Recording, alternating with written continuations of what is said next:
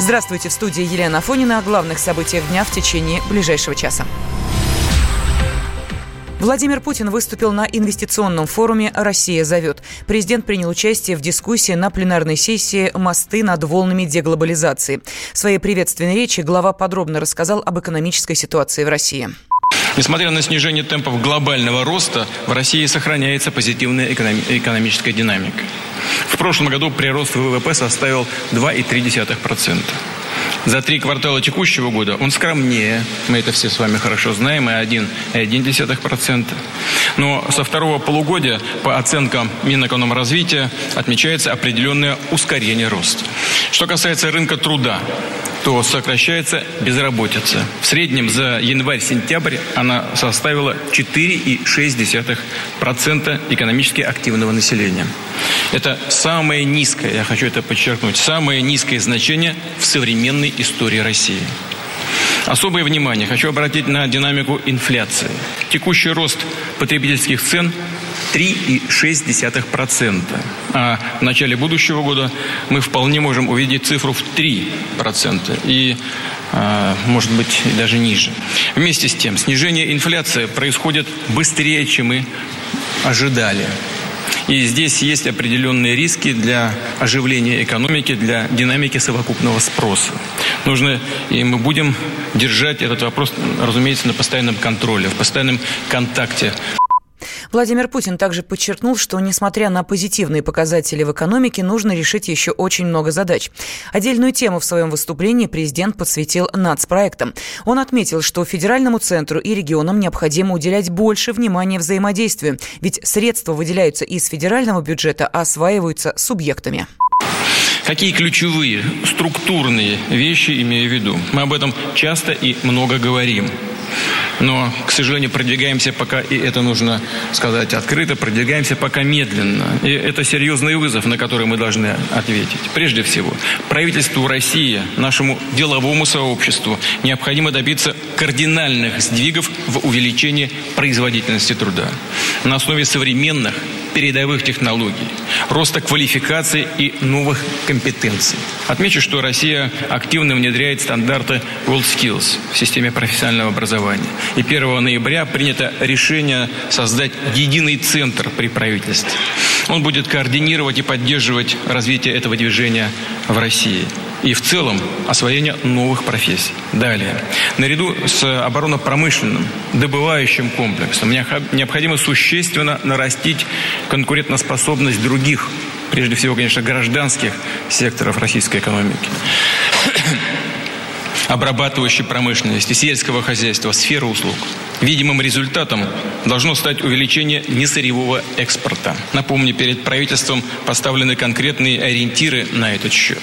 Для этого в российской экономике мы ставим задачу запустить новый инвестиционный цикл, выйти на ежегодный объем вложений в основной капитал 25%, а в перспективе 27% ВВП.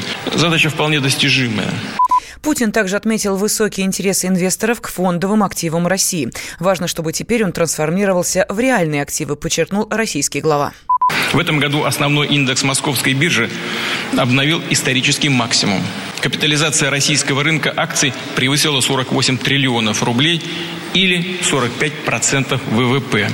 Э, ну, это больше, чем, э, чем на развитых рынках или в крупных экономиках. У меня там нет данных сейчас по Японии, но это значительно выше, чем в США, в Китае, в Германии, в Великобритании или, скажем, в Индии.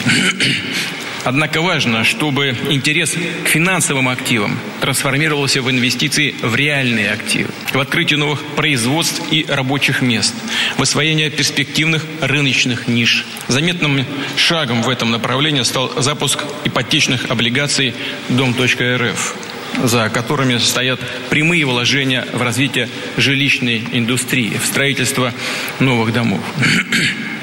Вместе с тем – Считаю, что одним из ключевых индикаторов экономического развития, безусловно, являются доходы, реальные доходы населения. Известно, известно, что сегодня заработные платы в России растут и в номинальном, и в реальном выражении.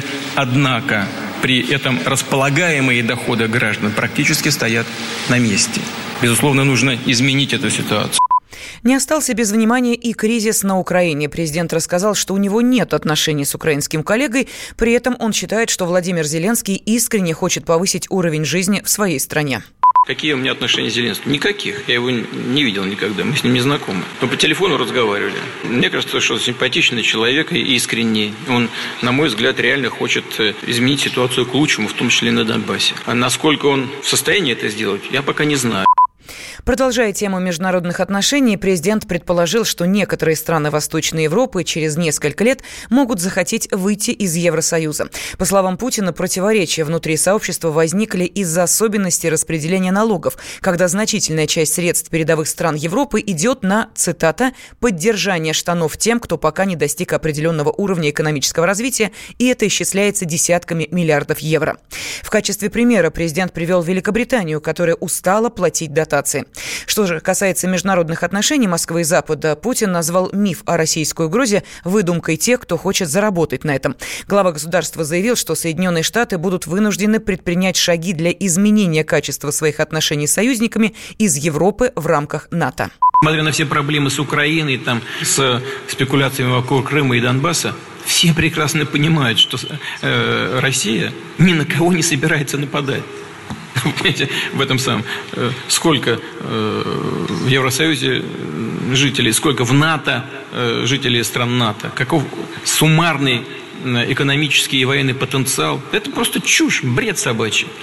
Российская угроза – это выдумка тех, кто хочет наживаться на, на своей роли значит, передового отряда борьбы с Россией, получать какие-то бонусы и преференции за это. Но это все имеет какие-то временные рамки. Для всех это очевидно. Для лидеров ведущих стран Европы это абсолютно очевидно. Поэтому и Соединенные Штаты должны будут предпринять какие-то шаги для изменения своих, своего, качества своего отношения с союзниками в рамках НАТО даже. Ну, недостаточно теперь же говорить, мы вас защищаем, платите. Ну, зачем они будут платить за поддержание оборонного э, комплекса и поддержание рабочих мест в США? Они свой будут развивать. Вот они так сейчас и об этом и говорят. Поэтому здесь тщательнее надо, ребята.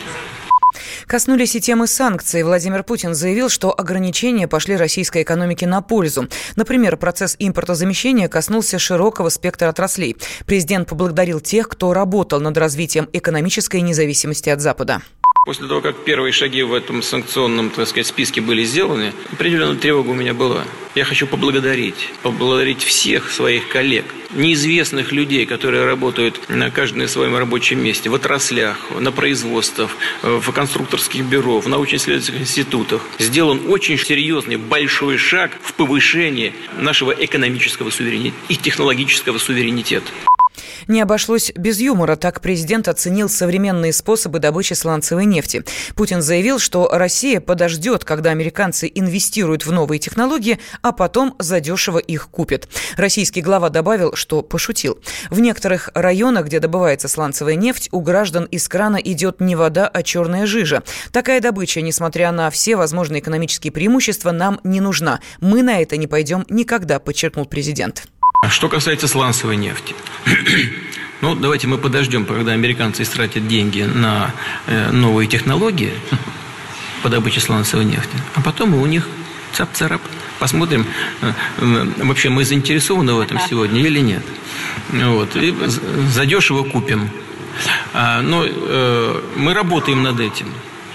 Мы работаем и самостоятельно, и совсем не обязательно, это я пошутил, только сейчас раструбят на все, на весь мир. Цап-царап махать совсем делать, делать совсем не обязательно, а я поэтому поправляюсь.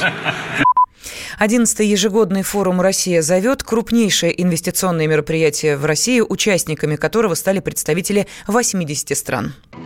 Мы вместе дожили до понедельника. Вовремя рассказали тебе о главном во вторник, среду и четверг. А теперь встречай пятницу! На радио «Комсомольская правда» новая программа. Каждую пятницу в 8.00 Сергей Мардан и Надана Фридриксон. Три часа самого острого эфира.